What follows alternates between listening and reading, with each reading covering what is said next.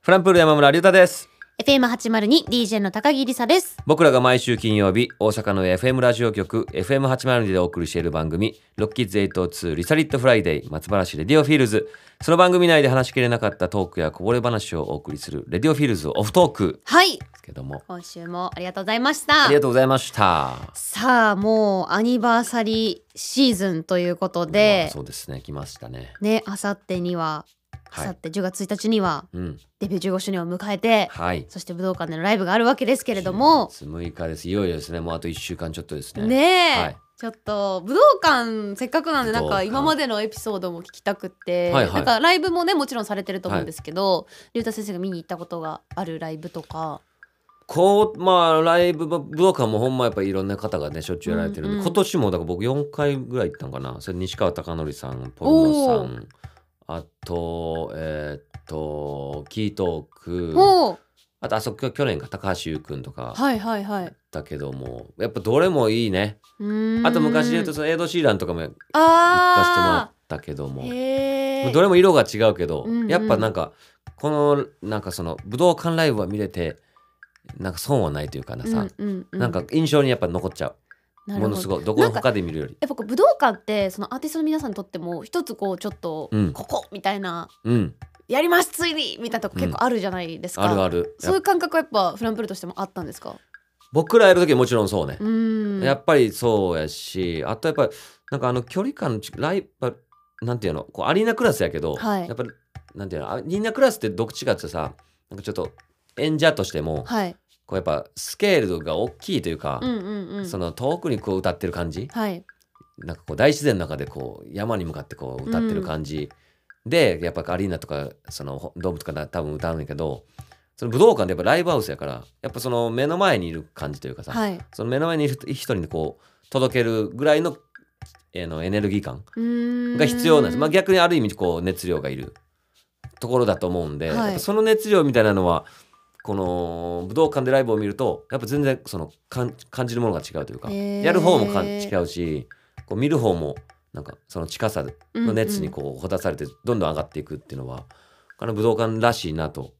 思いますけどね確かにでもなんか近いですよね近い。なんかすごい人もたくさんいて、うん広く感じてるんですけど、うんなんかライブが始まるともうなんかすぐそこにいるみたいなそうそうそうそう近いってう、そうなんかもう最前列で見てるみたいな気持ちあるやん、はいそのアリーナの一番後ろで見れるのとさ、なんかそれがこう結構距離感も近いし僕はだからそれこそねあのエイド・シーランかな、はい、ありゃすごかったねへえあの近さはもう近さというか圧熱音圧もしかはいもアコギ一本でね、うんやってる音圧こんなことできんねやっていうぐらいなんか武道館のまたエイド・シーランとかもそれこそスタジアムのレベルやからさ、うんうんうん武道館で見たらほんまにこんなえもう俺すぐさスタッフさんに「えあんな音出せないですか?」って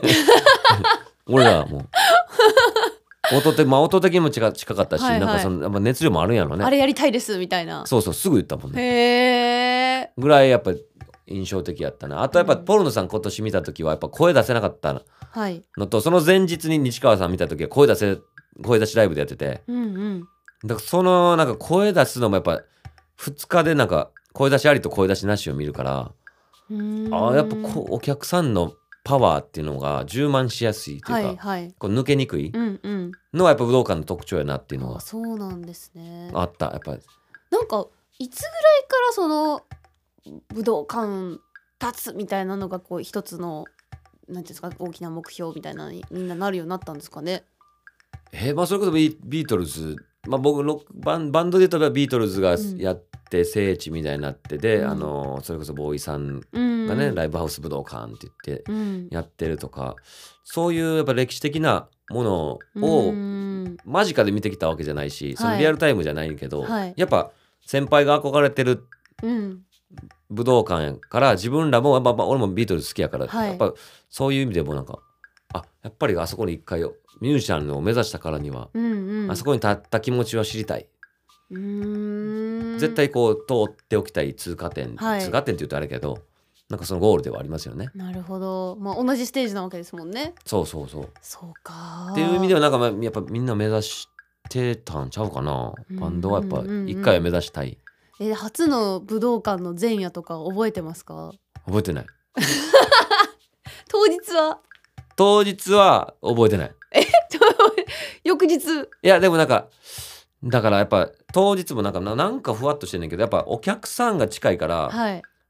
えー最初の武道館はもうなんかお客さんがいるかどうかも分かんないなんかほんまになんやろ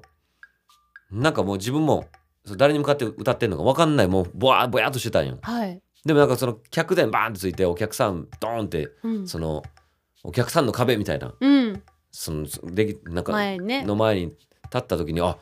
音楽ミュージシャンになってるみみたいなのを結構その瞬間の記憶だけはある「フフレーム」「フレーム」っレていう曲かなめっちゃかっこいいそのあー話そこでなんかもうはいそのミュージシャンにならしてくれた場所というかなんかああこんなお客さんの前で歌えてるし幸せもあるしこうやってこんな人に見守られてるんやっていうのをこう気づけた瞬間ーうーんえしか覚えてないそなんなのら気持ちを踏まえての2回目うんとかはどうですか、だからもうそういうミュージシャンの原点というかね、もうお客さんの前でそれこそもうなんか全然遠いところに届けるんじゃなくてもうほんまに目の前にいる人に届けてるっていうその自覚というか、うっんていうものをこう強烈にこう思い知らさせてくれる場所やから、はいこの15周年にぴったりですよねもそうですよねやっぱこれだけの人に支えられてきたんだっていうはあ本当に見に行きたかった なんで金曜日にしたんですかほんまにもう 気をつけまもすう以後これはおこですよ以後チームで金曜日のライブはしないスペシャルライブはしないようにチーム一同本当ですか、はでも多分また忘れてますよね そんなことないです。本当ですかもう言うときます、リズいさんやーそう来れないんで見に行き金曜たかはっちょっと見に行きたかったな いやでも本当にねどんなライブになるのかすごく楽しみにしていまで。すし、いやね、はい、今ねこの「オフトク」聞いてくださってる皆さんもそうだと思います10月6日金曜日フランプール 15th アニバーサリースペシャルサンクスギビングシンガーロング2.0あとは日本武道館、えー、なんなんていうのが正解なんですかねもう竜太先生も楽しんできてほしいですしああ、やっぱ、まあ、そうですね、バンドとしてうね。んすごいなんかもう素晴らしいはい。一日になりますようにいやーもう頑張ってきますよ。もう後はい悔ないようにね。あのまーあ失敗しても、もうトライトライトライでいきもうあますのんで。一言一句 MC もここで再現していただこうと思ってます のじゃであどんだけ恥ずかしい。はいしっか りと記憶に なるほど。もうここでやります。どうでしたって聞いて、あ、覚えてないです。 は、ダメですからね。わかりますリサさんに単独ライブ、 はい。わあ、すごい。 MC だけ ね。あ M- MC だけ いいランナ楽しみです、ということで来週も金曜日の夜11時になったら FM802 でロケッツ802リサニットフライデー松原市でリオフィールズをお楽しみくださいー。はい。そして今週分はラジコのタイムフリー機能を使えば10月6日まで聞くことができますそちらもぜひお聞きください、はい。以上、フランプール山村隆太と。 FM802DJ の高木りさでした